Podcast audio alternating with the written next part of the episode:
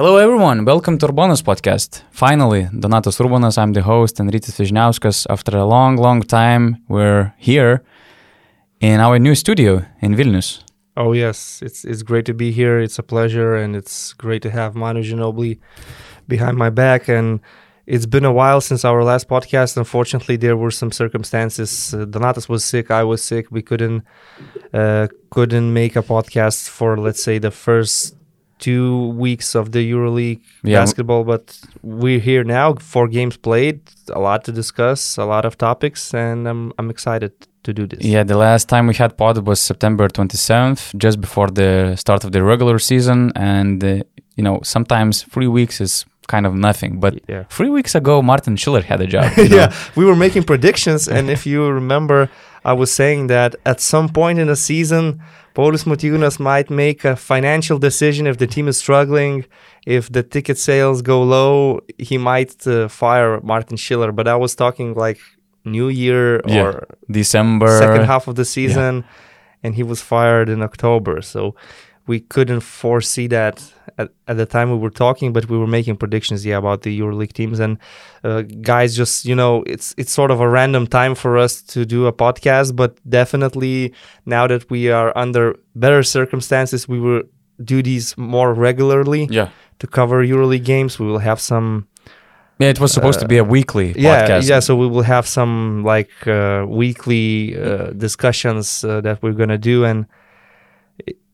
we just need to get back on track that's it you were traveling a lot Yeah. you were traveling That was also one of the uh, reasons why why we couldn't sit down in one studio. so Actually, three, three weeks ago, there was nothing like that in the studio. I mean, probably we had only walls and windows and something like Yeah. that here in Vilnius. So so what were your i don't know biggest impressions traveling talking to all these people Mm. uh, from euroleague teams you visited monaco you were in Yeah. france you saw a lot of things so uh, what what what was your trip uh, now it's so weird to talk, especially about Monaco tri- trip, because it seems like it was so you know a long time ago. Although it was like maybe only three weeks ago, but so much action happened since then because I, we went to with Gitis, who there also sitting and doing our pod. Uh, we were in Monaco, then in Lyon, then we spent a week in, in Milan. So these weeks ran so fast that I, I actually, before the pod, I had to remember, you know, what I was actually doing in Monaco. yeah But it was very interesting trip, uh, especially to meet Monaco people. Uh, we met uh, the GM, the director of uh, communications and marketing. Uh, we met with Mike James uh, actually, and it was just interesting to see what is Monaco, not on, only the club, but the city, the city, the principality. Uh, I would say is all about because it is so weird that in Monaco the rules restrictions are so different and what was interesting that you know there are let's say no real borders and no fences or whatsoever but when you're just in the front door uh, of the the home arena of uh, Monaco team which is kind of a basement of Louis Stade de Louis I think uh, the Monaco football team stadium and then you cross the street the other side of the street and it's French uh, it's it's France uh, already, and rules are so different. For example, when you cross the street and you're in France, you can put your mask off, you can call Uber in that place, and you can use the internet. Uh, you know, kind of for free uh, because of mobile uh, operator. While in Monaco, you have to wear masks. Uh, you cannot call Uber in Monaco area. Uh, also, they charge you a lot, and there are so many funny uh, differences, you know, about this uh, region basketball wise uh, it was interesting mm, to see you know the main differences between monaco and, and, and france and monaco is a very closed organization they have like maybe four or five people in the front office uh, because they buy uh, some things outside uh, of the club like uh, communication team. They are very close with the government uh, of monaco. Uh, and i remember when news mm, spread out about the budgets in, in France, and Asvel uh, has the bigger budget actually than Monaco, which make which might make us smile. You know, Yeah. if I remember well, Asvel has a budget budget of 14 million euro and Monaco 13, something like that, um, difference of 1 million euros. And okay, I was like, something is weird, but when I tried to dig, you know, that if Monaco could do some things just to fix the numbers to make them lower. That's not true at all because mm, the Principality of Monaco has some shares uh, in the club, and I was told that there's no way they could do some, you know, dark things inside the club and to play with numbers like, for example, uh, with Partizan. I remember Paulius Motiejunas even laughed in the press conference about their official numbers they presented about their budget. Uh, it has something to do with taxes. Yeah, yeah, yeah. Because of the taxes system, they can pay players uh, much more than in France, so that makes a huge uh, different difference. Uh, what impressed me how relaxed was Mike James actually, and it seems like he has team around him, which uh, which kind of not no you cannot order anything to Mike James, but let's say they suggested being more open to media, to people and stuff. That's why you see more content from his side. Uh, and it probably it's related to marketing decisions because he has a deal with Adidas, so probably he has to promote Adidas brand, promote himself. Maybe he's already working, you know, for post-retirement plans or something like that. So Mike was open, either on on the post-game uh, interview or either in our colleague uh, Martina sh- new show and one. I hope that we will have that show this week, right, Gitas? What?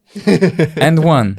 We will have this uh, this week finally because the first episode will, will be with Mike James. Yeah, yeah. So he he was he was great. Okay, nice. I'm looking forward to seeing that. Uh, yeah, I saw your interview with Mike. Uh, it was nice to hear from him. It seems like he's in his right place at the moment because before the season, probably himself he didn't know what he where he's gonna play, whether he's gonna play at all. So we are seeing him now, and yeah, it's it's great that you get to meet all these people and talk to them and and talk about organizations like Monaco. Uh, because I, I remember in the past for Lithuanian media, it was so unusual to cover other teams, only Lithuanian teams, Žalgiris mainly, and it's only like four years ago or even three years ago, it became like common for Lithuanian journalists to follow Žalgiris to their uh, away games. Mhm. And I think Jonas Miklovas, our Yeah. our boss, w- w- was the guy who started it. I think he started in 2017 or something like that. yeah, yeah. He was the one who started that. It, it was the beginning of the new format EuroLeague because it was clear you could see the schedule for all season and you can and there do was some planning. Shara, so of course. so you could get a lot of content, and it was uh, useful to follow that team. Okay, so it's it's nice to hear you sharing your experiences while you were away. I was watching a lot of games, Yeah. doing what I do, you know. And today, actually, I have to say, is the start of the NBA season as well tonight. It's gonna be a long day for you, I'm, right? go- I'm gonna have an all nighter because I have to cover both games, um, uh, Milwaukee, Brooklyn, and and Los Angeles Lakers uh, with the Golden State Warriors. So there will be a ring ceremony for Yeah, Milwaukee, right? I saw sure, a lot of sure. Greek uh, So- journalists coming to Milwaukee. Elijah Bryant will get his ring DHL because he's probably in Istanbul already. But yes, there there will be the ring ceremony, and you know Milwaukee Brooklyn. It's it's a hot game because of what happened in the playoffs last season when they played the game seven. Kevin Durant missing that, I mean, making that shot, but just stepping on a line Mm. by inches, and Harden being out, Kyrie being out. So there will be a lot of ambitions, I think, in this game. And LA versus uh, the Warriors also. I mean, the Lakers have a lot to prove after the preseason they had. The Warriors are waiting for Klay Thompson to come back, but other than that, people are expecting Steph Curry to play an MVP type of season. So both games are really exciting, but I have to be prepared for an all-nighter because you know the first one is at 2:30 a.m. Mm. Then the next one is immediately at 5 a.m. and it's all gonna finish like at around 8 a.m. And now in in Lithuania is what 11:30. So Basketball schedule is crazy. yeah. Basketball never stops. Yeah, it's so hard to follow all. and I still have to watch the UEFA Champions League okay, before that. okay, okay. so there's a lot to do. Yeah, so it's all about sports from morning to Yeah. to night. Okay, but let's start with uh, Anadolu Efes. Uh, we will make a recap of first four rounds of the EuroLeague, and uh, Efes starting the season zero four. Is it something? Is it nothing? Is it everything? Well, everyone's talking about last season and, and saying, look, what happened last season? They started so bad and they finished being champions. I would say it's a different situation because Oh, la- okay. last last season they were struggling mainly because they didn't have any preseason practices or games. They were dealing with COVID. Players were out of shape. and- Larkin was out for a while. yeah, and and they just needed time. Now, what I see is that, well, yes, in some games they maybe needed a little bit more luck or concentration. Let's say against Asvel, they should have won that game. After three three quarters, they were up. They were playing decently, and they should have won that game. But they just switched out in in the fourth quarter. Uh, against CSK, it was a high scoring game. They lost by four points against a team that had a dominant Shengelia at that time. I wouldn't say it was a really bad game. The, the, the really bad game was the first one in Madrid. Uh, but what I see now is that uh, probably it is happening that some of these players are just getting older. And now you cannot be dependent on Krunoslav Simon and his health because he's 36 and now he's not playing. Um, other players have some issues as well, like James Anderson, for example, in the third position. And I, what I like is that, you know, Anadolu Efes is a rich club. They have a deep budget and they are reacting quickly. We lost four games. We're, we're seeing these injuries, these problems, and bam, they are adding a player. They are adding Elijah Bryant, a former Maccabi player, an NBA champion with Milwaukee Bucks, a player who will help Vasa Micic and Shane Larkin being the creator. Um, I would say he's a shooting guard, but he can be the ball handler, so he can cover the minutes of Krunoslav Simon if, if the creation is out. And uh, Elijah Bryant is athletic. He's young. He's 26. He, he's he's a good defender as well. So it's a great addition for for Anadolu Efes. And teams like this, they can fix problems during the season, even if they didn't do something in the preseason, uh, preparing in in the summer. So I wouldn't dramatize the situation that they lost the first four games. I think they will be fine. They will be all right. Uh, maybe you know losing the first four games already puts you in a difficult situation if you think about fighting for the first spot or even the second. But as we talked in our previous podcast, as long as you're Top four. in top four and you have the home court advantage, is okay. So I think they will be fine. And and you know Vasa Micic is still playing okay. He could lower his turnovers. Ataman was criticizing him for the step back three pointers and, and everything, but that's Ataman. That's what he does. And um, Shane Larkin is not looking really bad. I mean, he's scoring. He just had an off game against against CSK where he couldn't couldn't get a bucket. But now I think they will have a little bit better schedule ahead of them. They will play some teams they should really beat, and I think they should go on a run right now. I just think that they ju- don't care, really. Uh, although they have less problems when they had uh, compared to the last season, I think it's uh, they figured out that they can actually skip the uh, first part of the regular season and they can still, you know, make the. They were the fourth seed or the third seed in the regular season last year. I don't remember, but they had a home court advantage. So I think that it was third against yeah, six. that means they were a top four team, although they finished the uh, first part of the regular season as the 11th seed, uh, and they were only one. They had only one win more than, for example, Asvel Villeurbanne or no Alba Berlin, which is which sounds uh, crazy. And um, when you see players like Micic, uh, Larkin, especially Singleton and other guys, you just you can see that they just don't care, and you cannot lose your head in October. Uh, you can follow the Twitter feed, and you see you know all these reactions about them starting the season zero to four. Yeah, it's it doesn't mean anything. Yeah, and you- don't have to overreact. Yeah, yeah. They're, they're too good. Yes, they lost four games, but right now, what I see from their schedule, my prediction would be they will f- win five in a row. Now they're playing Kazan at home, then they're playing Panathinaikos away, then they have two home games in a row against Žalgiris and Zenit, and then they have Alba Berlin away. So, in my opinion, they should win all five of these games, and that will that will be the real beginning of their season and, and defending the, the champions crown.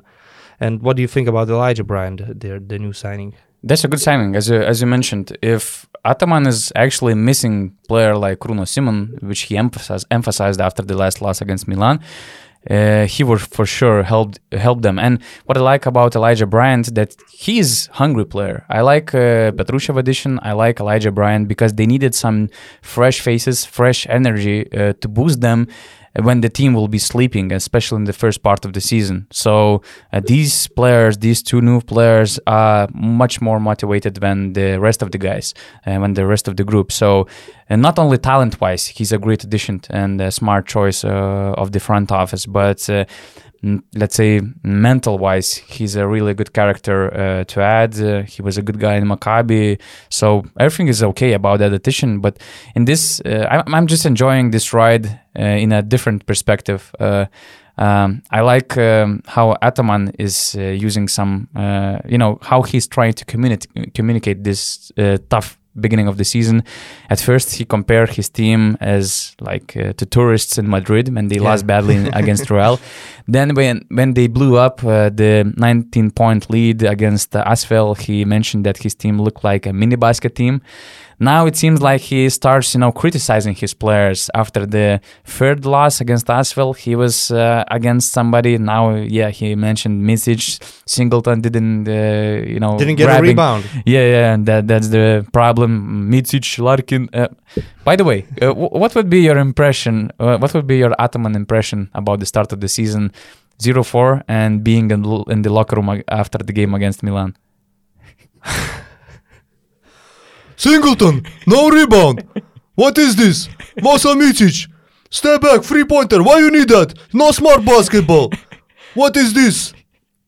Shane, only one, only one Shane who play good game.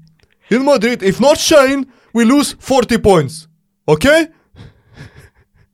Okay, coach. Thank you. Thank you, coach, for your comment.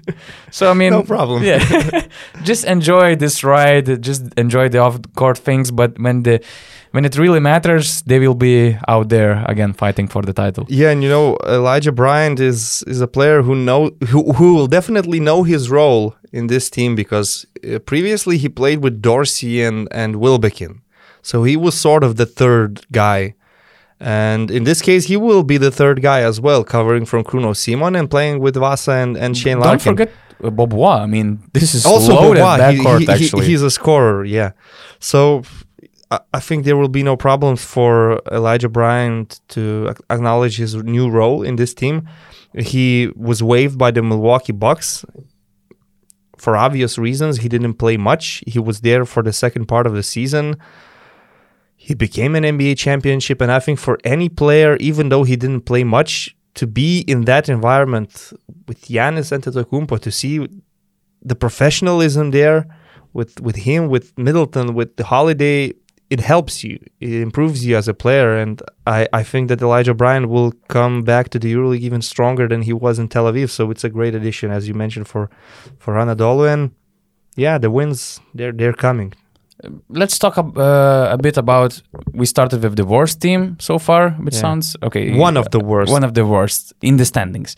Yeah. And let's talk about the best team so far. And I think that although both Barcelona and Armani has uh, four uh, four wins, I believe that Milan at the moment is the best team of the EuroLeague so far after four solid wins against CSKA, Basconia, Maccabi, and uh, Anadolu.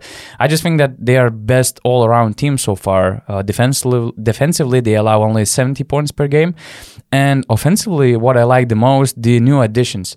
Uh, if you remember, I was a bit uh, skeptical about their new additions, uh, but so far uh, I was impressed how fast they adjusted uh, to Ettore Messina uh, game. First of all, I love Devon Hall. he's not only scoring 13 points per game on 50% three-point shooting, but he, he seems to be very smart, very solid, well-built player who, who is solid not only offensive end he's a great spot up shooter. He doesn't force his shots but in defensive end his body helps him you know to stop uh, some uh, perimeter uh, threats. And he's he's really good all around player. Nicola Melli I mean we all know Nicola yeah. Melli uh, although he's not uh, he doesn't have impressive numbers. Eight eight points per game is is nothing uh, to Nicola but it's it's just a pure pleasure to watch him play and to watch all his post up game uh, moves. But what I liked um, even more was Kostas Mitoglou.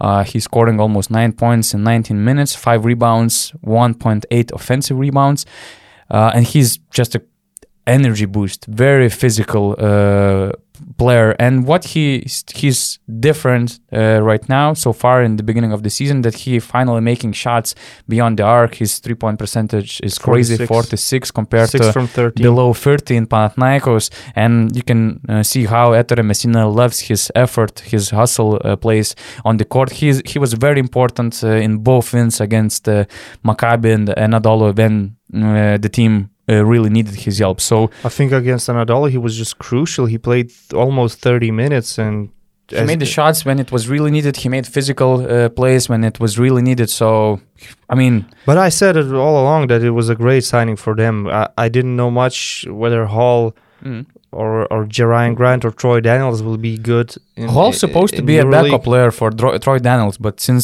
Daniels is injured, Yeah. Devon Hall is uh, is will be very hard top, to, top to- scorer to right now. But about Konstantinos Mitoglou, I always said that he's going to be good in this team. He's going to be good for Ettore Messina, and it it's just a shame that Panathinaikos lost such a great Greek player. I think they, I believe they could have done more to keep him in in Athens. Uh, but yeah, as you said, Armani is clicking, and we shouldn't be surprised probably about them doing this. They they still have a lot of experienced players, the veterans, even guys like Nicola Melli. As I said, he's coming coming back to the EuroLeague, but he has so much experience. But in the previous seasons, they also had amazing runs, especially in the beginning of the season.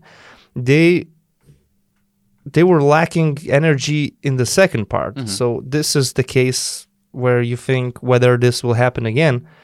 Uh, because it's a veteran team, will they be able to keep this up? Because right now, I, I do see them potentially extending this winning streak to, let's say, seven. Because the upcoming games for them at home against Asvel, then they are going to Munich to face once again Andrea Trinchieri and Bayern. Then they have Zvezda at home, and after that they play Barca, they play Fener. So potentially I can see them winning seven in a row at the beginning of the season. But it's just that in the previous two seasons I saw Armani lacking energy and not playing as sharp in the second part of the season. So uh, this start is a great boost for for the whole season. Uh, I predicted them in the sixth place. But of course, starting like this, it puts you in a good position to fight for the for the top four, which is obviously very important. Uh, I enjoyed my time in Milan a lot. I didn't mention it in, in the beginning when you asked me about uh, all these trips because I knew that we were going to talk about Milan uh, as well. And it was so joyful to participate in the press conferences where, where Ettore Messina uh, was because he's so, uh, I would say, intellectual, but at the same time, he's so playful. He makes the press conference uh, in an event and after you know all all all this season with Žalgiris, with, all, with Martin Schiller, with all the respect to Martin Schiller, but he was just too diplomatic, um, and all these press conferences was uh, more or less a waste of time. You know, uh, for us journalists, it's always uh, fun to have um, something different, something more colorful, and Ettore was just. Um, delivering all the time. At first, he joked about uh, Kyle Hines when I asked him about uh, his unexpected retirement plans. Um, um, if you saw Kyle Hines mentioned on the podcast that it might be his last season, so Ettore, after he saw the headline, he just texted uh, Kyle that uh, th- that's not joke, uh, Kyle. And I've actually heard that uh, Kyle uh, on the end one episode uh, to Martina with Martina, he mentioned that even his wife was surprised by his statement. So uh, I believe that Kyle quickly changed his mindset Uh, about the his- way he looks, I I think he can go on for five more years. Oh yeah. It's just a matter of, of motivation because he won he, he's won it all already. He's proven everything. And if he he's not uh, motivated he, you could see him retiring. But talking about It doesn't his, look like he's talking about his motivated. playing level he's the biggest professional there is in the game. And the, his numbers are just as good as in, in any other season if not better. So retiring right now would be crazy i'd say. He has to win the title for Milano, then he could retire. Probably they were kind of close last season, and they should be hungry again this year. So Kyle Hines should not really joke about retiring right now. Uh, and um, Ettore also joked about referees, kind of indirectly. Um, there were a lot of, mm I would say, weird calls, weird situations, because even with 90 seconds in, into the game of Anadolu and Milan, the referee already had you know to invite both coaches on the baseline to explain some situations, and it's already weird when it happens in the beginning of the third quarter. Messina got technical uh, 12 uh, with 12 minutes uh, into the game. It's not. Uh, Chacha also got technical. I mean, it, it was crazy, and it was the first time I, I never expect that I could, you know, witness such an hostile experience and hostile atmosphere in Milan. Actually, some fans, even from the courtside seats, they were almost running on the court like in Panathinaikos uh, arena in Oaka. We can al- always see some, you know, fans. Uh, uh, trashing all the all these referees and stuff. They were booing uh, referees coming to the locker room uh, at the halftime. And I asked Ettore, you know, uh, about I, I called that situation uh, as a distraction and how the team overcome these distractions. And uh, when I started my question about these distractions, he he he said, uh, "You mean girls as a distraction? The girls in the stands?" I mean, so Messina was was just great. I don't know what how uh, our gift to Messina influenced him because uh, we uh, bring him uh, Baumkuchen from from my Vilnius. Yeah, because Messina Messina is a fan of shakotis of uh, tree cake. What's what's tree cake? Is is that the word? Yeah, Okay. the English word uh, tree Oh. cake, but Baumkuchen sounds much more exciting. The, the the history of of his uh, connection with shakotis is that actually Messina called it shakotis in Lithuanian when he uh, approached uh, us because. Um, uh, three years ago, I had one-on-one interview with Messina in in Milan in the Mediolanum Marina, and after the interview, uh, he joked uh, by saying, uh, "Why you didn't bring shakotis?" I was like, "What? How the hell you know Baumkuchen? You know from Lithuania?" And uh, uh, actually, Benas Matkevičius, his former assistant, from time to time he was bringing Baumkuchen to Moscow, and Messina was a big fan of Baumkuchen because it it fit very well with a cup of espresso. So uh, Messina was really, really surprised, and uh, it was just a great time. He actually, after one practice, he approached us, saying who I should be thankful for for this uh, gift because he it really made him smile. So. Again, this trip was very interesting. It's nice to see that I have something in common with with uh, the great professor because Oh. because um, I was celebrating my birthday a week ago and um, my girlfriend's parents actually brought big one, the big one, big one, big one, and um, I ate it like I ate like half of it because I really like it. It it, it goes well with coffee. Oh, I, yes. I agree with Ettore Not only with coffee, so yeah. It's a wise choice and it's a great gift. Kudos to you for for doing this. You know what? I actually remembered um, a remark I wanted to make about Anadolu. Uh, I just forgot about it. Um, I read one quote where Ergin Ataman said that his 11 year old son helps him prepare the game plan. Do you think it might be a problem? It a might, reason? I don't want to speculate, but maybe, just maybe, it has something to do with him losing the first four games of the season. no, it, it- of course it's just a joke. Uh. Ataman, Well, this is a joke coming from me as well.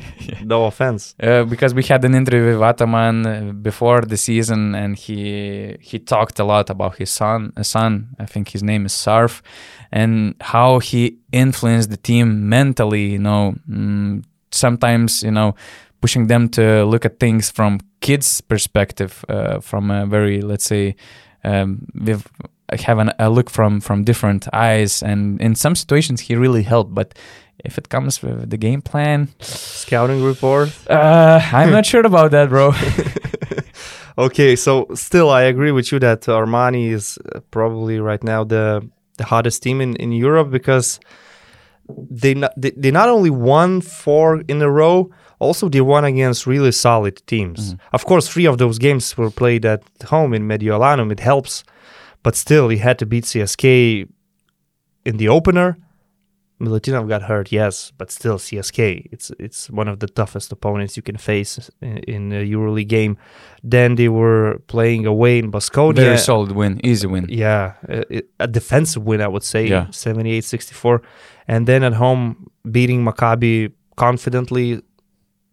Again, a solid game where they were just the better team. And with Anadolu, as Ettore Messina said before the game, it, it's not the not the best time to face Anadolu because they will be angry after losing the first three. And in this game, they they responded. When you can keep a team like Anadolu with 71 points, it gives you a great chance to win the game. We know that in the fourth quarter, Anadolu were making a run. They were Yeah. So they were Fighting- even worse actually against Yeah. Milan. So really it's it's uh, a lot of respect for uh, Milano the way they started the season and they are the hottest team in Europe right now. Although Barcelona is also unbeaten, they won four games. They had a double week with two overtimes, and it they, was very they managed. convincing wins actually. but they managed them somehow against Olympiacos first of all in Palau, where it was just a free throw marathon in the end of the game, and then against Monaco. They were down by three with 20 seconds left, and Monaco in some stations they just Well, Brandon their head. Davis was was amazing against Oh, his yeah. former team, but um, I think Nikola Mirotic has his nemesis in, in in the EuroLeague, and we see this now clearly. It's Will Thomas. He couldn't do uh, anything against Will Thomas in the playoff series against Zenit last year. He couldn't do much against Will Thomas in this game against Monaco as well. Will Thomas was the better player if we compare these two power forwards. So, um, if some elite team needs to solve the Nikola Mirotic problem, thinking ahead, let's say thinking about the Final Four, Will Thomas is the guy. And in the NBA, you have teams making moves mainly just for one matchup that they can potentially Mhm, face in the yeah. playoffs. Let's say you sign PJ Tucker because you believe he can do damage to Kevin Durant in that one series you're going to play. And these are kind of common things in the NBA offices where you just sit by with the numbers and you think this is the best guy to let's say try to stop KD or try to stop Steph Curry. We might face them in the playoffs, so we need to sign this veteran for his defensive abilities just for this one series.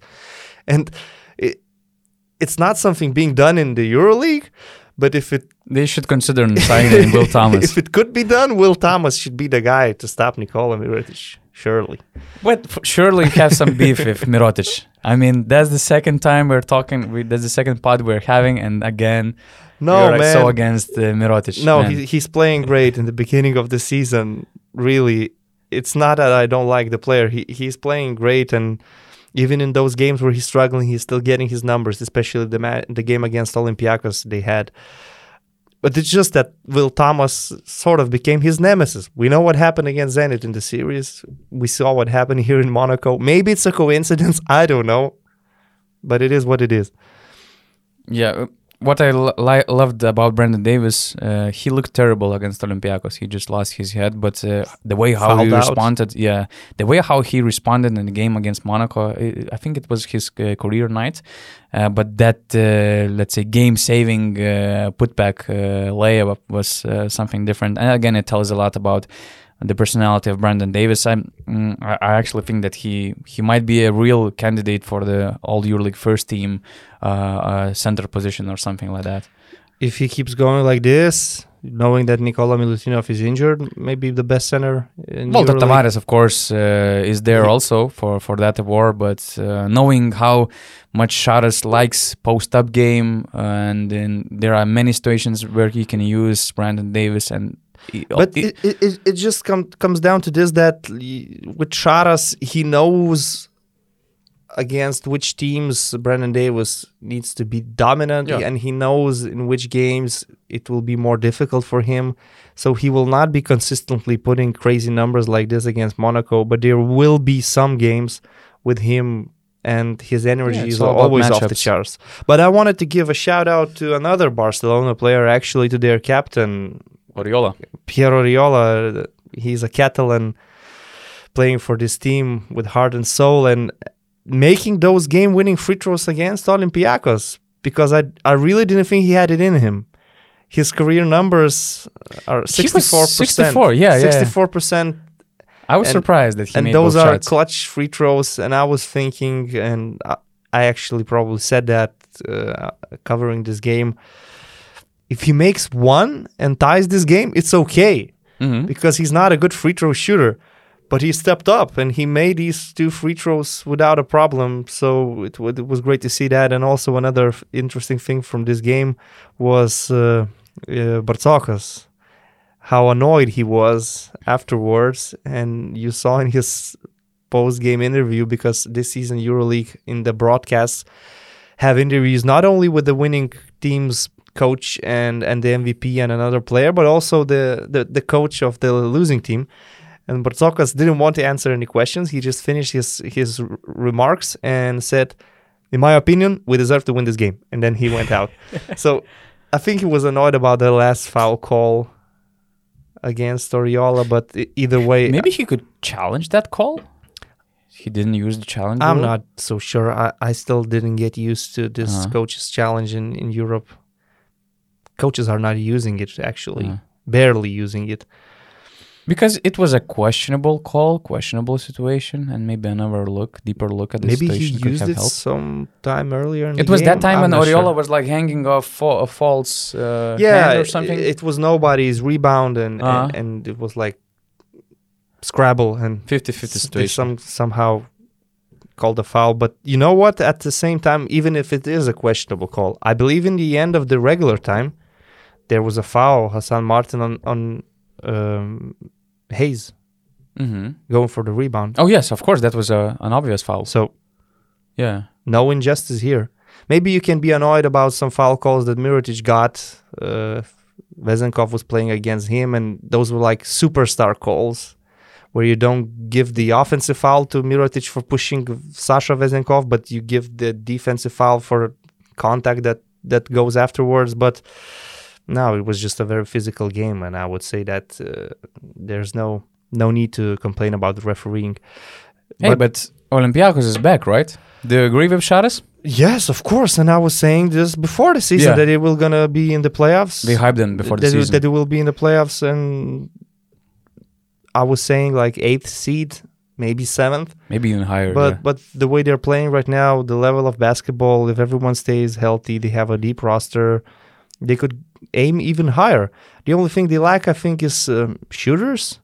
Although they pro- uh, they they started hitting shots uh, against Žalgiris, it was their best shooting night. Uh, they hit uh, a lot of three pointers with a good percentage, but I don't think they have sharp shooters in their Mhm. team. Like all those elite teams usually have a shooting guard that is a pure shooter. For example, Barca having uh, Kyle Kuric in this position. Olympiacos have a lot of good defensive players. They have one of the best pick and roll players in Kostas Sloukas. They can go very big with Mustafa Fall. They can um, play switch all defense with Hassan Martin with his mobility and athleticism.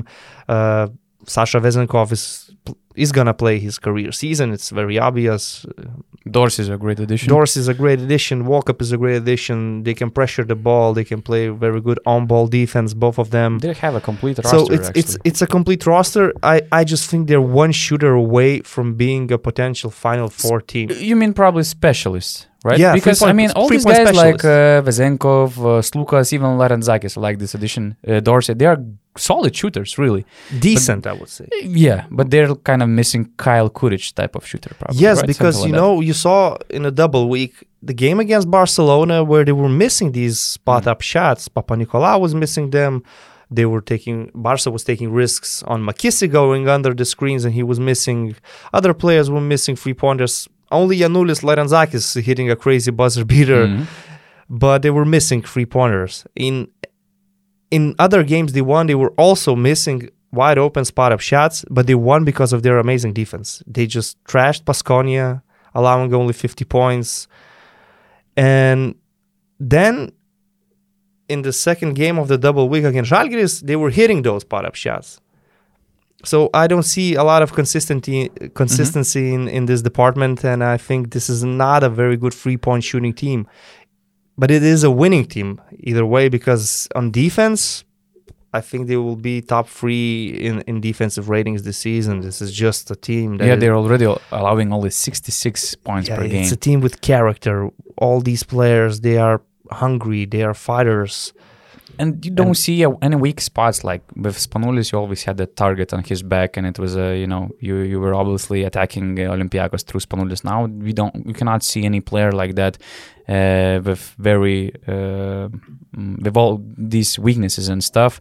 And but you know talking about these three pointers, yeah, they're one of the worst uh, shooting uh, teams, only making thirty three uh, percent of uh, three pointers but at the same time there shows that there's still a lot of potential because uh, for example mm, even with all these let's say shooters uh, i mean they can be better than Walkup shooting 11% uh, from three. Sloukas, he's only shooting 32%. Vezenkov, 31.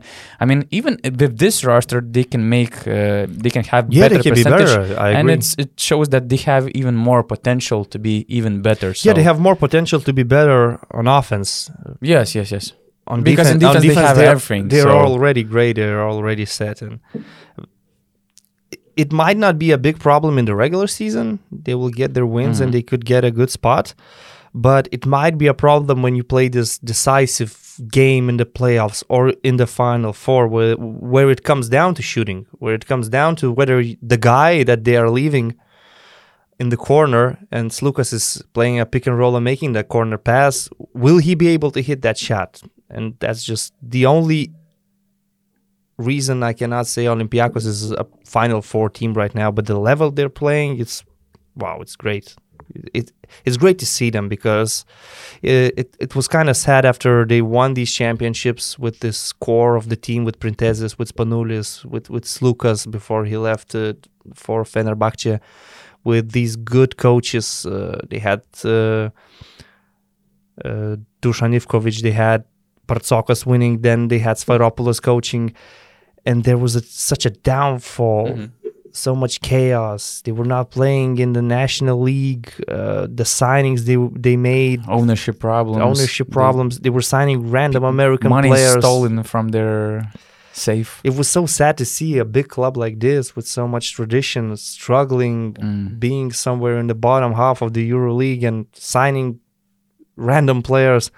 And this season, finally, they're back. Really, I agree with Sharas 100%. Olympiacos is back in the elite, and they will be tough to beat for anybody. So we are not surprised that they started the season with three wins. We we are not surprised about Real, CSKA, Zenit having three wins. But you had something to say about Asvel, right? They also three three and one. Uh, yeah, of course. I mean, I predicted them being in the last place, so Tony Parker predicted them being down mm, low because even And- before the season, before the first game of the season, uh, randomly I saw an article in, in French media. Uh, I translated it, and Tony Parker was kind of you know saying to the fans that hey, do not expect anything from this. It's gonna be a very tough season, and we will have you know to survive that season. But now they're starting the season like that, so it's it's nice. But I'm not losing uh, my Yeah, head again yeah, because I mean, it. I'm I'm not gonna say that they're fighting for the playoffs. They they will probably in the end be somewhere 15th, 16th. But the potential they're showing, this is this is really positive. and a lot of credit to Coach TJ Parker, of course. Yeah. A lot of credit to Tony Parker and to the whole organization for being able to find the right players. Uh, for example, point guard position. Okobo, Chris we, Jones. We have like our problems with Emmanuel Mudiay. We gambled. We we made a risk. Asvel went out there and signed Chris Jones, who was a role player from Maccabi. And now the way he's playing for Asvel, he looks like uh, the EuroLeague version of Kyle Lowry. Yeah. The pit bull, the bully bully guard. He loves to have the ball in his hand. He has this um, crazy shooting technique, but it works for him. And he's a good point guard, good fit for this uh, team, because uh, of course, uh, Asvel they they are always looking for athletic players, for tough physical players, and replacing Mustafa Fall with Youssoupha Fall is a good idea, of course. And Elie Okobo is is is gonna be the next Guerschon Yabusele story. I'm 100% convinced about this. Um, he- he had his opportunity in, the NBA, didn't work for him. He signed with Asvel. He started the season great. He's a left-handed skilled guard who loves to drive to the basket at the same time being a good shooter. His numbers are crazy 62% from two point spot, 53. 53% free pointers. He's scoring 16.5. I can easily see him in Maccabi, for example, the next so season. my mm, my opi- in my opinion Real Madrid having a lot of success with French players and Oh, yeah, guys like. Fabien Causeur, Rudy Fernandez getting older, Elie Okobo, he's there. He's playing amazing basketball and you you see his skills. He's still very young. He's going to be 24 in in 4 days. okay, he's October super 20 young. 20 23rd is his birthday. So, wow, what a signing! And like I said, it's the next Guerschon Yabusele story, where um, a French player that didn't really fit in the NBA came back to Europe to play for, for Asvel in EuroLeague, had a breakthrough season, and then signed an, a, a great contract with Real Madrid. So, I expect something similar with Elie Okobo. Yeah, and they were lucky with some uh, players. For example, I didn't expect that uh, Antetokounmpo will make uh, such an impact. He's uh, scoring eight points in 14 minutes, and he's really making an impact uh, and made an impact at some games. Kostas Antetokounmpo proves to everybody that in order to be good at basketball, you don't really need to be able to play basketball. yeah, You need to be a good athlete. You need to be Antetokounmpo. you need to be a good athlete. Be smart. Listen to your coaches. Have a good work ethic. Because you cannot say that Kostas Antetokounmpo is very talented uh, with the ball in his hands. He cannot do much, but he plays a lot of pick and rolls. He gets some offensive rebounds. Therefore, he scored 14 from 17 two pointers, barely missing any, and he can play switch all defense. With his athleticism, he can guard all five positions, and it it works for Asvel. You can start games with Youssoupha Fall, then you can switch to Costas Antetokounmpo. They added a veteran James Gist as well, um, and don't forget they got three wins playing without two of their potential uh, starting f- Oh, yes. starting lineup players. I David mean, Raymar Morgan, yeah, who's a solid forward, and David Lighty, who has been there with Asvel for the last couple of years, and, and he's a proven scorer. And they were they were out injured, and they they are still winning these games. So a lot of credit to TJ Parker. a lot of credit to uh, Asvel announcer. You know, he's the best in this business. Uh, Pierre Zalzman Crochet, I think that's his name. Well, their home games are like a disco.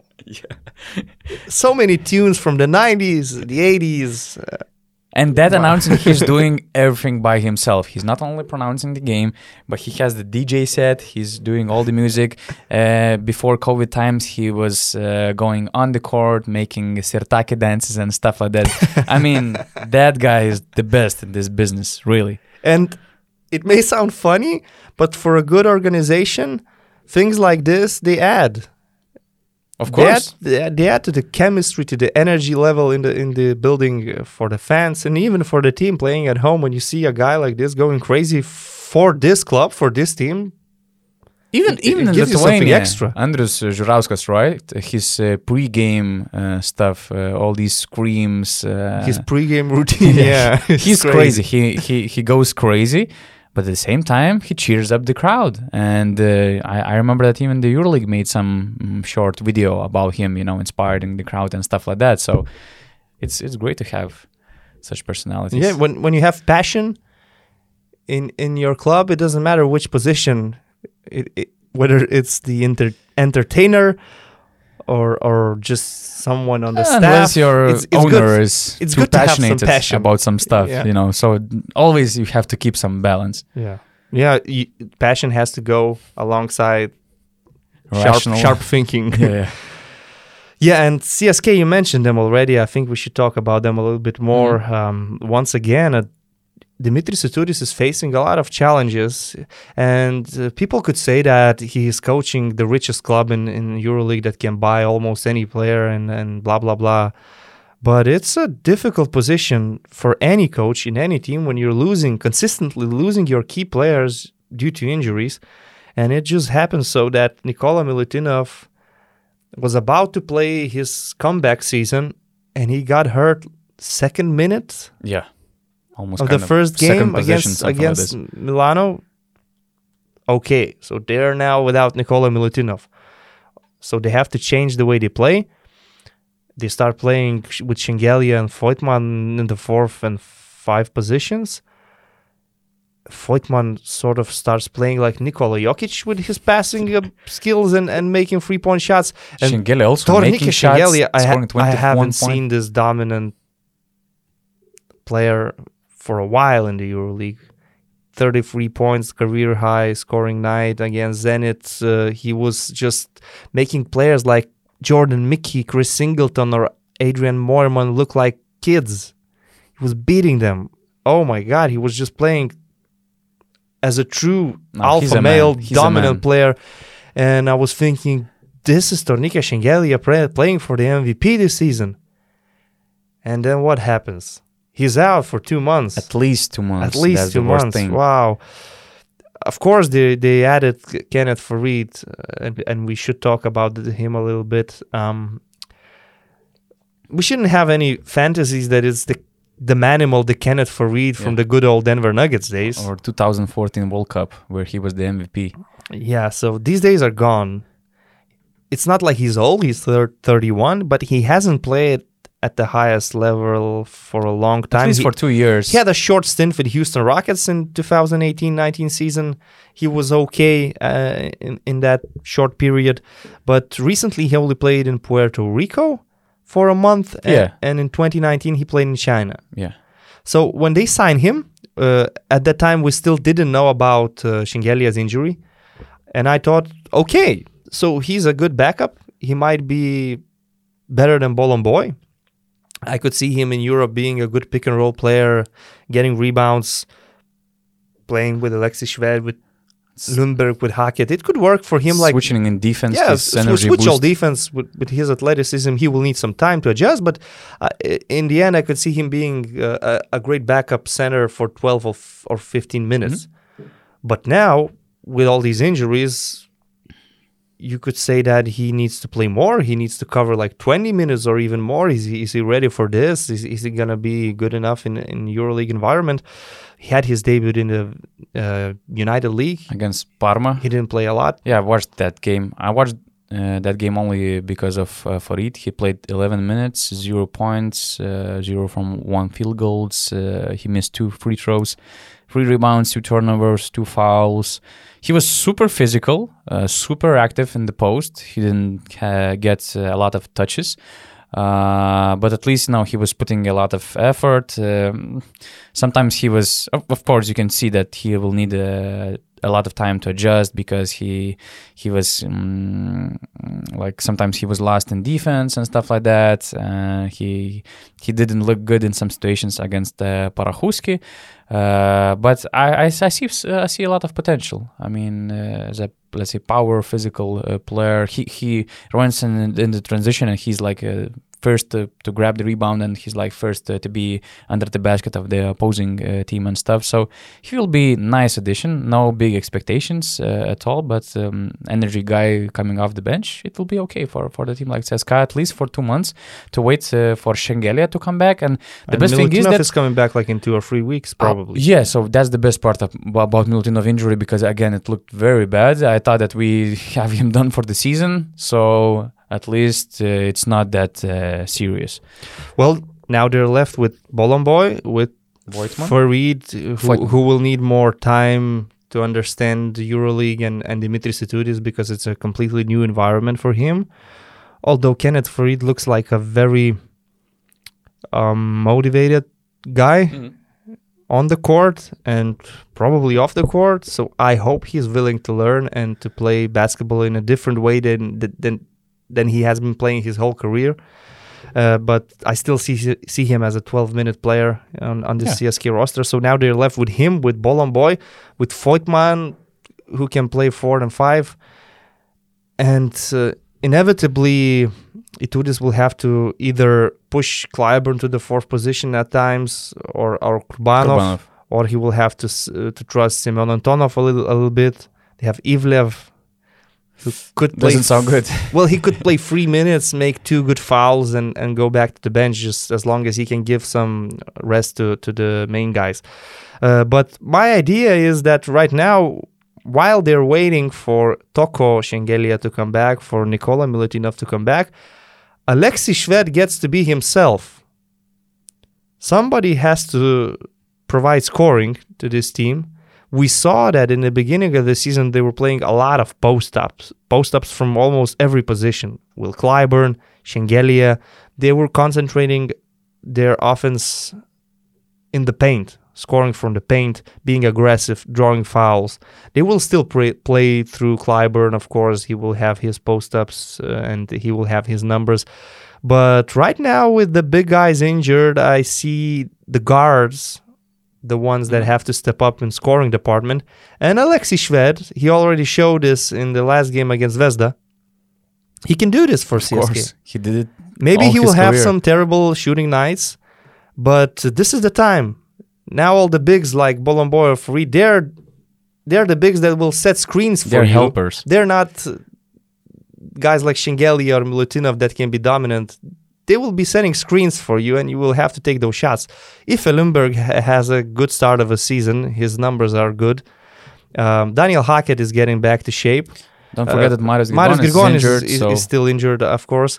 So it's a loss. But um, in this situation, for them to get wins, I think Alexis Shved will have to score 15, 16 points per game, taking a lot more shots than than he has been taking uh, in, in these first four matches. Guys, just a quick reminder Urbonus is available on all major streaming platforms like Apple Podcasts, Spotify, and so on. Uh, just write Urbonus in, in the search bar and make sure to follow us uh, so you don't miss out our future episodes. Also, do not forget to visit basketnews.com where you will find the latest European basketball news and exclusive content.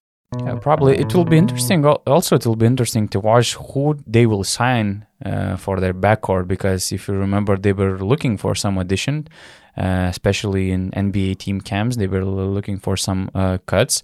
There was some information about them uh, being interested in Isaiah Thomas. I, if I remember well, Thomas kind of uh, denied these rumors, but Yeah. from what I've heard, there were conversations with Isaiah. He was pretty interested in in coming to Moscow, but he rece- received a late Exhibit 10 contract, so he decided to remain in States.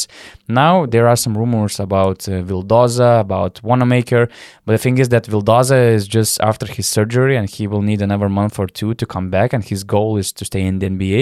And Wanamaker, as far as I heard, uh, due to personal reasons, due to family reasons, he's not uh, looking for the European comeback. So uh, the point guard, the guard market is is pretty dry, but again, when you when you see CSKA roster, you don't feel like you're lacking of uh, I backcourt don't players at all. I don't think they need to rush.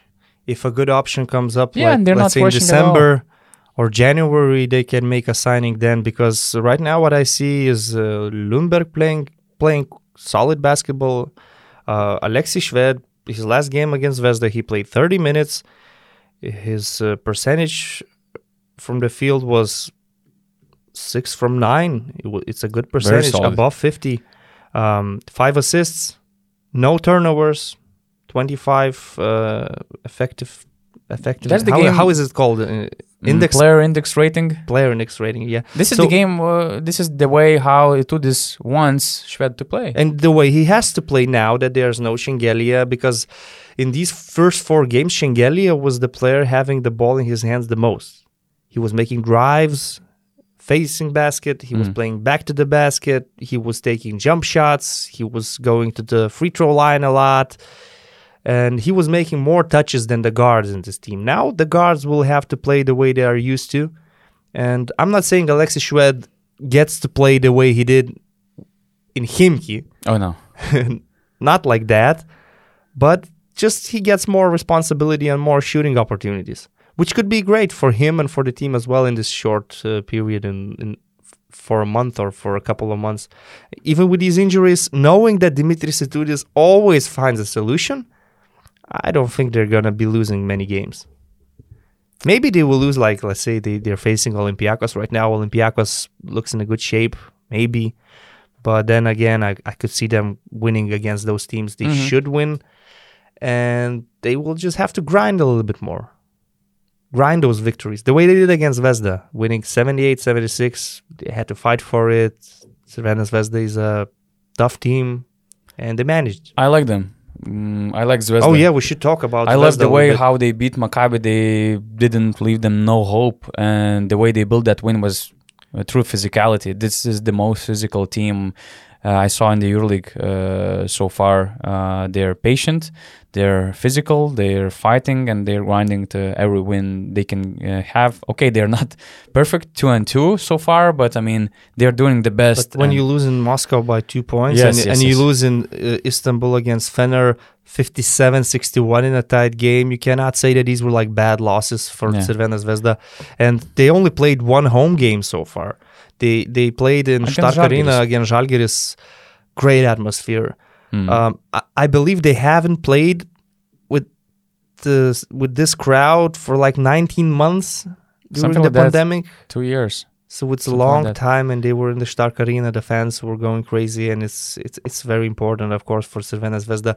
And I said in the in our previous podcast that I liked the the players they signed. And Aaron White is still injured. Austin Hollins barely even played because because of his problems, and they are still they don't getting have a center. yeah, Maik Zirbes is out. I think this team needs a mobile center. If they could add someone like Josh Nebo from Žalgiris, Mm. it could be a big game changer for, for them. This sort of style uh, player, like who can switch on defense, who can play pick and rolls with Nate Wolters, because Nate Wolters looks very good in the Mhm. beginning of the season, like a true point guard. He, he is their their leader, I would say, alongside Nikola Kalinic. And this team is just built for fighting. This team is built with forwards like Davidovac, Kalinic, uh, Simonovic, these long guys with long hands, long arms that, that can guard multiple positions. They can be very physical, put a lot of pressure on the ball. And the way you saw the game against Žalgiris, they played at home. Um, it was a tight game for a long time, but then 38 minutes, it's just like they push the button. They only have two team fouls, so they start choking Žalgiris. It was extreme level of physicality, and they break the game this way. So I love Crvena Zvezda actually for their fighting spirit. As I said before, Dan Radonjic doesn't seem a good coach when he goes abroad, but he is a very good coach when he works with Zvezda here in Belgrade. Uh, I don't think they will be in real contention for the playoffs. No, no. But it will be team But to beat. with players coming back, if they sign a center at some time in the season, with Nate Walter staying healthy, I think they will be very competitive, extremely competitive. Maybe even a top 10 team. Why not? Yeah, and uh, as I mentioned, they look, uh, they made Maccabi look uh, so bad, and they. I, I watched two games of Maccabi so far, uh, and I don't like a lot of things about Maccabi uh, so far, uh, especially against Zvezda. I mean, their physicality. It seems like they didn't expect that kind of the level of physi- physicality as Zvezda bring uh, to that game in Tel Aviv but they were not smart in these uh, physical uh, plays. They were pushed around. Uh, they were not fighting for uh, every ball. For example, you can see, uh, especially Jalen Reynolds. I'm kind of surprised about his body language in the beginning of the season, although he's providing some numbers. But he's, Yeah, he's struggling. sometimes he's just walking on the court. He's not fighting at all, and he's he's just switching off uh, during the game. And um, and a lot of comes uh, in Israel. You can see there are a lot of uh, criticism on uh, Sfairopoulos, uh, people saying that he's on the hot seat and stuff like that. But before trying to fire the coach, I would mm, suggest every player to look at the mirror and uh, to think about if they you know put all the effort uh, to make this team better and i don't see that answer uh, Well, I am disappointed with Maccabi, of course, because I said uh, I'm expecting a good season from them. I'm, I, I expect actually this team to make the playoffs. I hope that this last win against Asvel in in Fra- France will calm down the environment a little bit. although they lost in the israeli championship at, uh, Yeah, I against didn't- I galil I gilboa see that game, Hapoel, i think yeah Of course, you know that EuroLeague is the priority right now. of now. course it just to doesn't be, help to be honest, they should have lost the first game against Bayern Munich. It's just that uh, that Scotty Wilbekin started playing some hero ball in the fourth quarter, and Trinchieri came short-handed with a lot of injuries and problems, Mm. and Bayern Munich should have stolen this yeah, game. yeah Maccabi just won it 69-68. So at least they did that. But against Zvezda and Armani, as you said, they couldn't match their physicality. My impression is that uh, maybe they didn't have a good preseason, and a lot of players are just out of shape. The thing is that they had COVID, and most of the team was out of Yeah. game rhythm. And This could be the reason. I think this is the real good, ex- really good explanation why they were struggling in the beginning of the season and why they should be more patient with the team and coach Sfairopoulos. Because I remember I was interviewing uh, Nikola Vucic, and he mentioned he calculated that Maccabi before that game against Milan, Maccabi had seven full team practices compared to something from 30 to 40 in other teams. So that's a huge difference, and uh, that explains a lot when you see all the all these players lacking of chemistry in the court, lacking of as well as uh, smart smart Physical decisions. condition.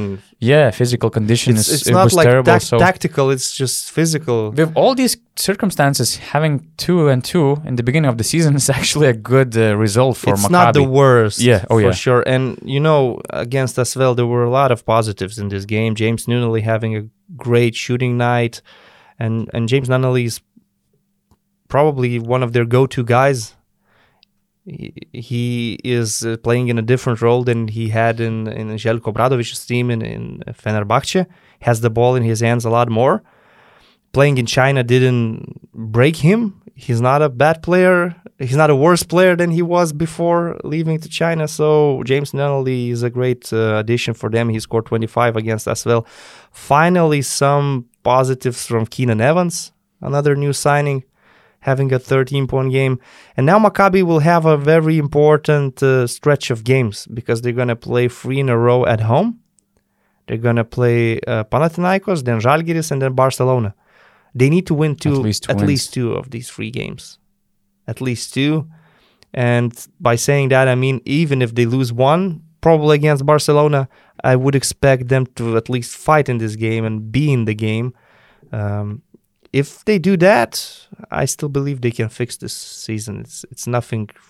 yeah, they just have to be patient. it's not a nightmare. Two two okay. So you just need some more time probably to get in shape as a team. Yeah, some some some sources sources suggest that Sfairopoulos is in a hot uh, seat, that Maccabi is looking on some available coaches, but uh, I would be very disappointed. yeah, yeah, you cannot lose your I think head. Sfairopoulos deserves some credit, um, some time, and a chance because uh, before pandemic, Maccabi was playing a great season. They were fighting for the fourth spot against CSK.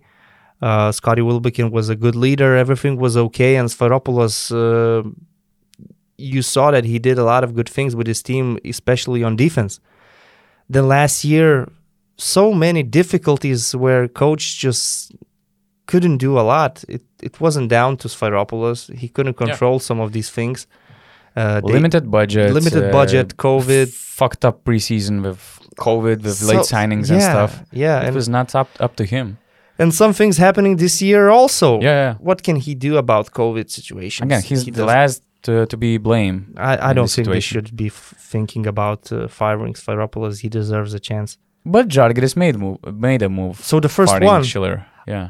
to be honest, I expected uh, to see the first coaching changes, whether in Kazan or in Baskonia. I thought that Mhm. these are two hot seats where I, I think that neither Perasovic or uh, Ivkovic, uh, Ivanovic, I'm sorry, my mistake, uh, are safe. And I still think both of these Mm. old school coaches are not really safe in their positions, especially Perasovic seeing the last game. But Žalgiris is making the move so early. Wow. That was a bomb. And what do you think about that? Well, I think it was inevitable that Martin Schiller will, will, will be replaced at some point. I just didn't think it's going to happen in October. However, I think they, and I said this all along, they made questionable signings and Mhm. mistakes preparing for the season. And for the for these low budget teams to fix their mistakes in autumn and winter is so difficult. And okay, you changed the coach. You went back from experiments with the NBA system with American type of coaching to European school of coaching with Juras. Balkan school of coaching, Yeah, old school of coaching. Yeah, so that's the true European coaching style. Like this is this like the stereotype of what you imagine when you talk about European coaches, the old school European coaches. I haven't seen Zdovc uh, for a while. I haven't seen his teams recently in France, for example. But okay, it's it's it's it's not the main topic. I just think that two or three roster changes are still needed for them to be competitive in EuroLeague this season, and time is ticking games are coming one after another. They're losing games one after another. The double week. What could the coach do in this double week? He had like one or two practices with the team. That's the interesting point. There is some stereotype that when you make a sudden coaching change, uh, oh, it can make an impulse, uh, you know, a, a positive influence for the team, kind of a shock and stuff like that. But I think it's overrated because when we saw Juras Dov's example, he was saying, "Oh, I don't even know all the plays of this team. I always have to be uh, to consult my assistants, uh, or I didn't have any practice to fix uh, uh, any things." So I think he just, mm, I mean, Žalgiris uh, front office just put the coach on on fire, uh, let's say, and it didn't help it, his team uh, at all. Well, let's remember. I mean, I- let's remember who they played. They played Zvezda away and Olympiacos away. I don't see any difference with Schiller or with Zdovc. Both of these games were losses. Uh, especially knowing that in Greece they played with Strelnieks, uh, Lavergne, and Jankūnas. Maybe with Schiller they would have been blown out in both of these games by 30 points. I don't know. Who knows? Maybe they would be even more competitive. I, if I remember well, the I last year they had a great success against Zvezda, even with Radonjic. Yeah, they had great success. No, uh, I think it was Sasha Obradovic still coaching them at that time. At, in first game. Yeah, the first second game. I think it was. a But you know, coach. let's not talk about what happened Yeah, last yeah. season. Last season for Žalgiris, it was a different story. It was a different team with with players like Grigonis, Hayes, Walkup. The key for me is not the coach. They changed the coach. Okay, so maybe Juras Dovts will make some right moves. Will will make some right changes. You will see them playing better defense. But this roster is not good enough. The signings they made in the summer, who's responsible for this? Is it Motiejunas? Is it Schiller who has to take I think it's responsibility? both. Very questionable signings and But d- decisions. That's the worst part for me. I'm not questioning the timing of uh, firing Martin Schiller, but this early firing of Schiller shows how huge mistake it was in summer to give him more or less full control. And you bring his assistants. The- exactly his own assistant. So you bring uh, his assistants and you you sack him after two games. Exactly, uh, letting some Lithuanian players uh, go away, which could be some role players in Žalgiris, letting him signing Tyler Cavanaugh for a contract which is at least for two years guaranteed, signing all these players like Giffey and stuff, and now you you have to change the coach, probably some of the assistant uh, coaching staff members, also to make at least two or three roster changes. I mean, that's a terrible situation. I think. And Juras was announced the same day. Uh, they announced uh, that uh, they're parting ways with Martin Schiller, which means they probably had talks with Juras Dovs after the very first game Yeah. in, in Villeurbanne. M- told that they were considering um, having a coaching change for a week. So after the first round loss, so you give him all the control in summer, and then after the first regular uh, week of the regular season, you just fire him. I just, it's just bad. It's just really and it's bad. normal for a team like Žalgiris to have a at least one bad season in in EuroLeague where they struggle, where they finish like 16th, 17th, or even dead last. You know their budget, and you know that uh, teams like Alba, Asvel, they can have a season like this as well. But it's just the way you play this season and why this happens, which is really frustrating in Žalgiris. And now we're talking about Emmanuel Mudiay, for example, which was a risk, a gamble. Do you believe that it can work out for him with Juras Dovts? Mm, I'm not sure. I mean, I, I doubt that he can be successful because we were already having doubts before uh, his uh, debut in, in Žalgiris. And Zdovc is completely different coach. Uh, and the- Mudiay is a completely different point guard when actually Dovs needs because Dovs likes disciplined basketball. Uh, he likes to have true floor generals uh, who can involve the players, and he likes defense. He emphasizes Yeah. defense. Emmanuel Mudiay cannot fit any of these uh, categories. On defense, he- uh, from what I know and what I see, he, he can be good at least in one-on-one defense, but in let's see, defensive rotations, he just doesn't know what he's doing. He He was already terrible in one-on-one defense, uh, actually. So and I, I'm not sure why because he has all the tools, but he has just do- doesn't have that instinct instinct for defense. Um, and you know, people could say that he had a decent game against Olympiacos. Maybe it's like a breakthrough game. I don't think so. What I think is that he made his first two jump shots in the beginning of the game, which led to him having a good stat line in this particular game, where Žalgiris was actually short-handed without Yanis Strelnieks with limited options either way. It just comes down to him making these first two jump shots because if he, he if those shots didn't fall, I would think he he'd had a same game or a similar game to the one in Zvezda or, or Zenit or any other that we saw this season.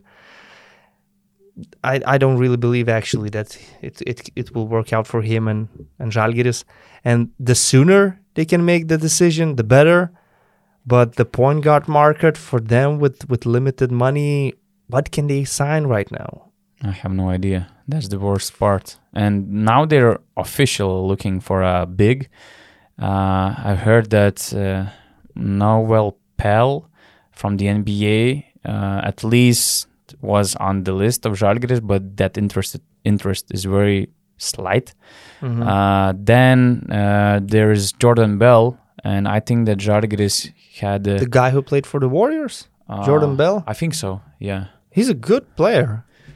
He's a good player, but I'm not sure about that fit. Uh, I don't. Sh- I'm not sure if that's the player which Žalgiris needs right now. Well, he could position. be another guy that can switch everything on defense. Let's say. They already have Josh Nebo, who is doing, who's having good strides in Žalgiris. I I think that they need a different. I don't know what is uh, Juras Dovt's conception of of a power forward.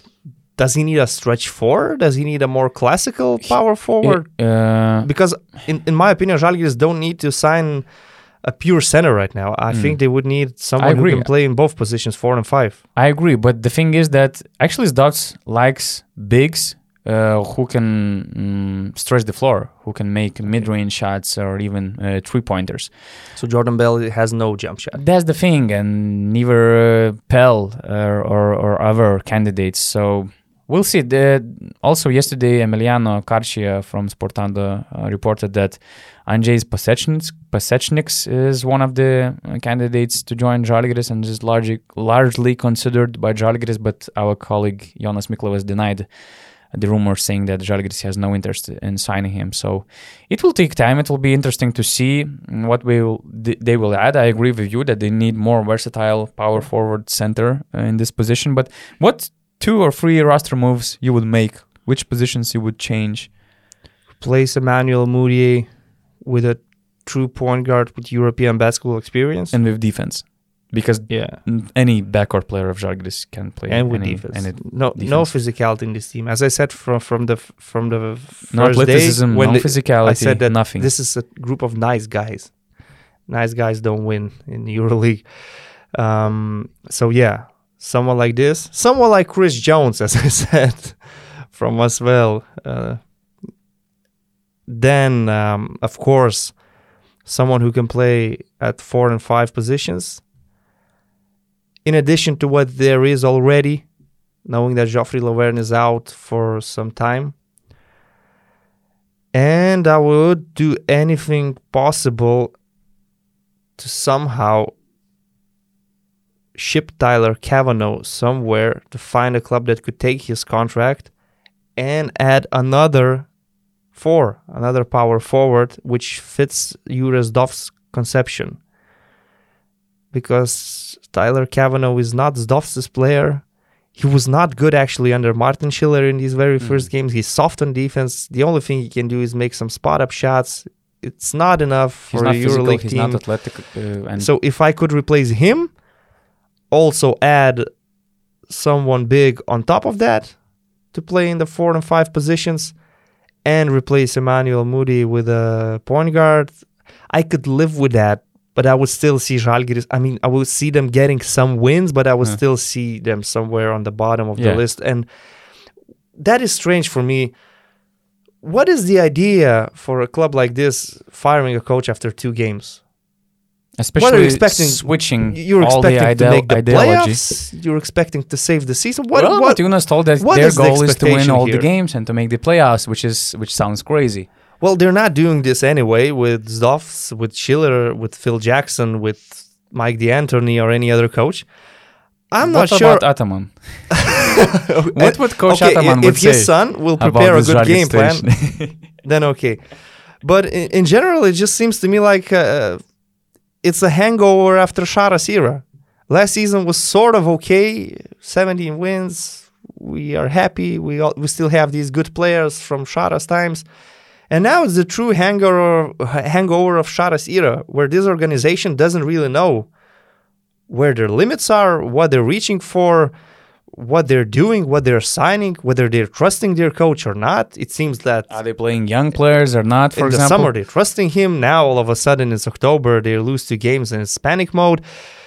It's a team full of veterans. It doesn't matter it will, whether it will be Zdovc or some other coach next season.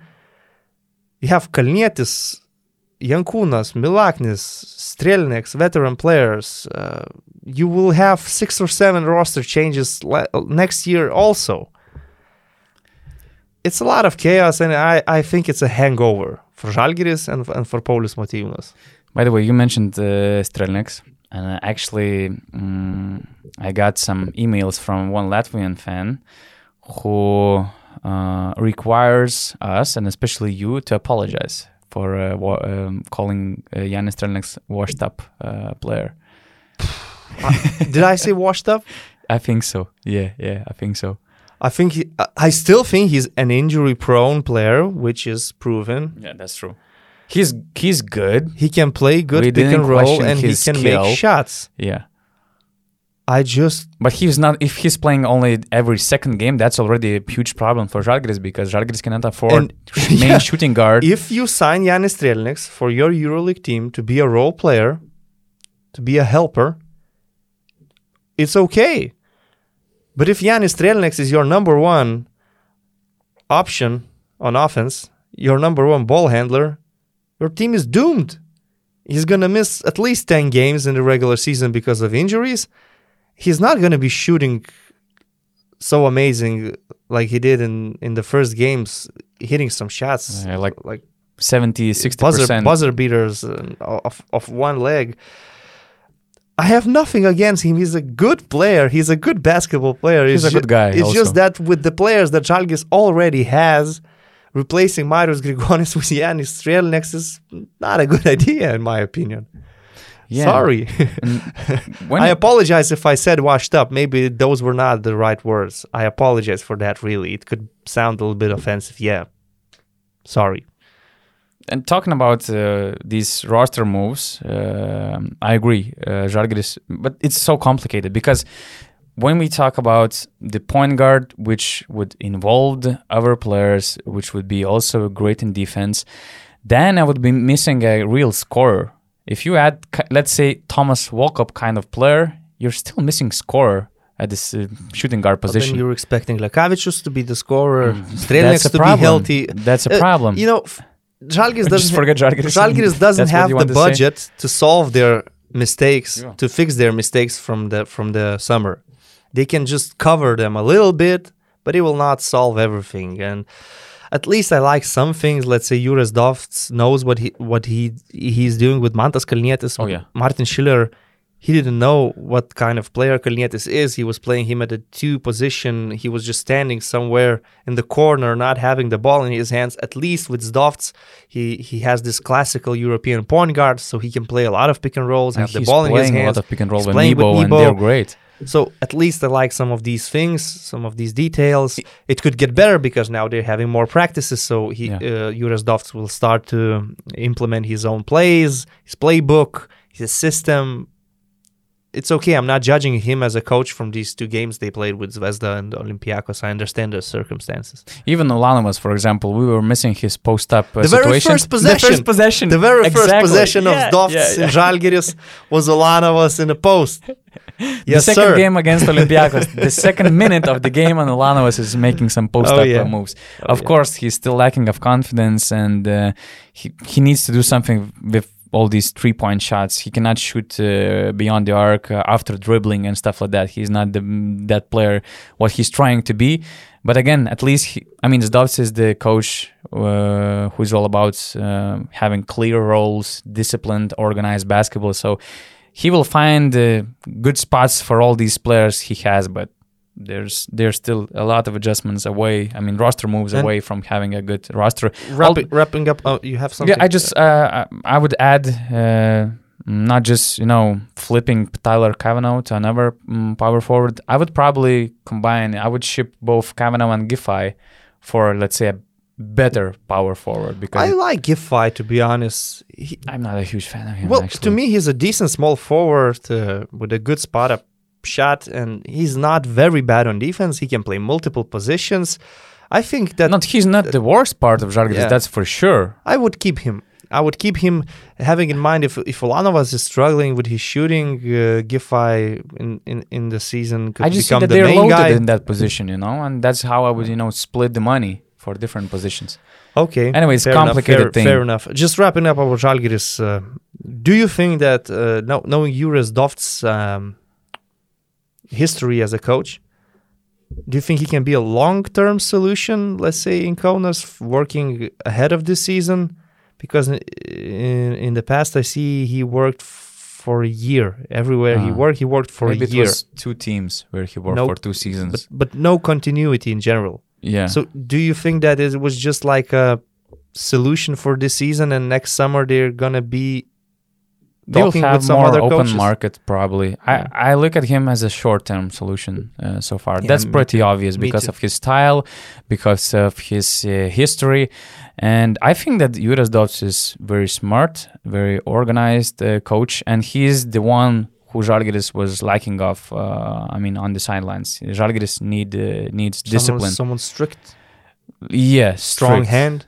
Yeah, as we Lithuanians love, you know, strict hands and stuff. And I said, But but you know all uh. these strict hands and stuff like that, players usually get tired of it, and it's really hard to maintain the team on the same line with such a so strict for coach. short term, Probably, unless a- unless Dovts will as make a, some as changes. a shake up in the team. Like, Yes, yes, yes, yes, Okay, yes. maybe. And you know what I, I, I said about Martin Schiller that this season could make or break his EuroLeague potential career. Well, it's it's gone. It's broken. Yeah, probably. I, I- have no idea what he's going to do. I think I actually think think, he- that he can be. He's a really great assistant coach. So I think he will be an assistant coach in the NBA. Yeah, for me it looks like the mo- most likely he scenario. he already have connections in the NBA. He Unless uh, Alba will need some coaching. Alba change. Berlin could be the only That would be a great fit, option. actually. But knowing Alba Berlin, I cannot imagine them firing Israel Gonzalez for whatever reason. If they trusted him to be the successor of uh, Aito Garcia Reneses, he was in the system already as an assistant coach. He will not be fired like Martin Schiller after losing a couple of games, and I think Martin Schiller will end up in the in, in the coaching staff in NBA, maybe even in Utah Jazz. Oh yeah. Uh, the final thing about coaching change. The last season there were only three coaching changes. All these teams uh, who made changes were Panathinaikos, Zvezda, and Khimki, and all these teams were uh, last three teams in the standings actually. So the coaching change didn't help. Well, it couldn't help him. No, nobody could help Khimki, but okay, we have two other examples. So Uh, this season, maybe there will be more coaching changes. Um, Yeah. Last year was the pandemic. It was hard to make financial decisions. It's not and easy this season too because there are not so many good co- good coaches available.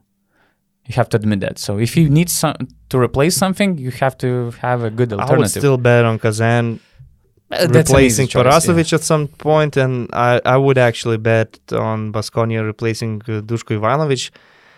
the way Baskonia is playing is I don't know they're suffering a lot on the court. So it's it's not aesthetic. I, I don't like watching them. That's the way how they were playing But if- under Dushko. if the they're playing like this and winning, it's okay. But so far, they don't look like a winning team. They grinded out an important win um, in that last game against Alba and against Panathinaikos, but those were not convincing wins, and they were playing against bottom half teams in the EuroLeague. Against Armani and Olympiacos, they were hopeless. Yeah. Let's admit it. They were hopeless in both of these games.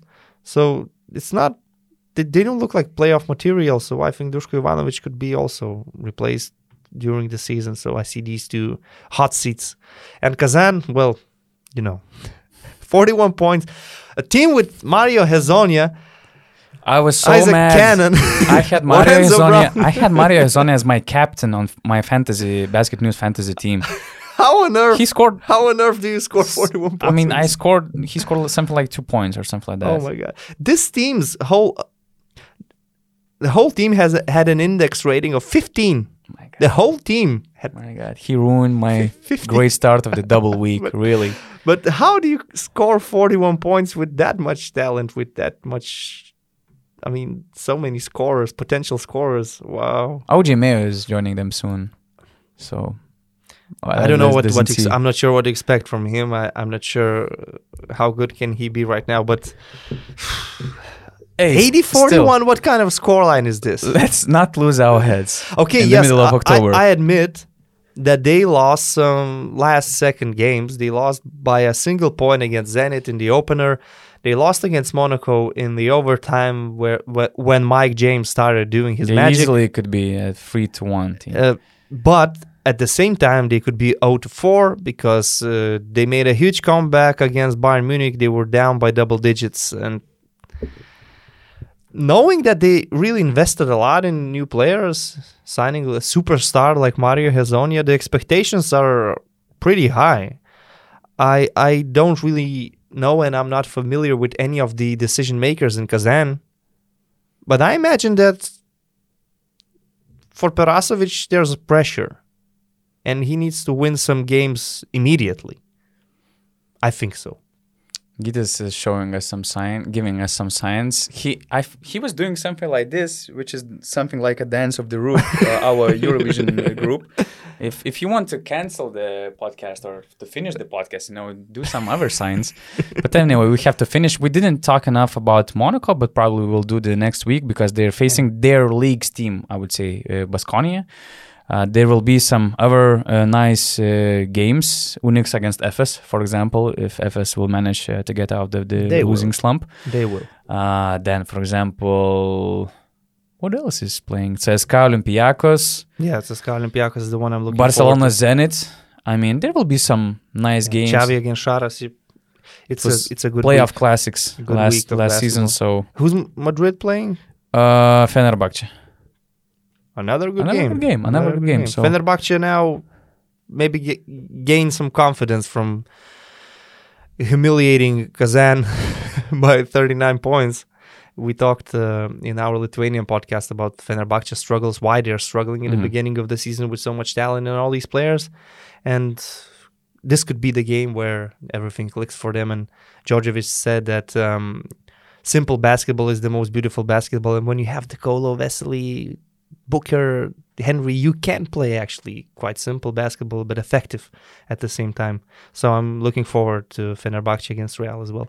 I'm looking forward to come back to the podcast after one week, not like after one month. So yeah, yeah, I, yeah. I missed We- you actually. I I missed miss our you too, conversations. yeah. And maybe I, I know. I felt a little bit rusty now because I haven't talked English Yeah. for these three Oh, weeks. you were good, especially with that Ataman impression. Ataman. You're in a good shape. it it's a classic. Maybe it should be a weekly classic, something I should do every week. yes, yes. I will prepare some questions for Coach Ataman. So So I, I expect to get some comments. Comments. Maybe people don't like it at all. I, I don't know. it wasn't racist or something, no? No, man. Come no, on. I'm just kidding. No, it's I'm just, kidding. imper- impersonation. Of course, Come of on, course. man. Yeah, and I'm looking forward to the NBA nights today. It's gonna be a long day for you. Oh yeah. Rytis Višniauskas, Donatas Urbanas, thanks for watch, uh, watching us and follow us on basketnews.com.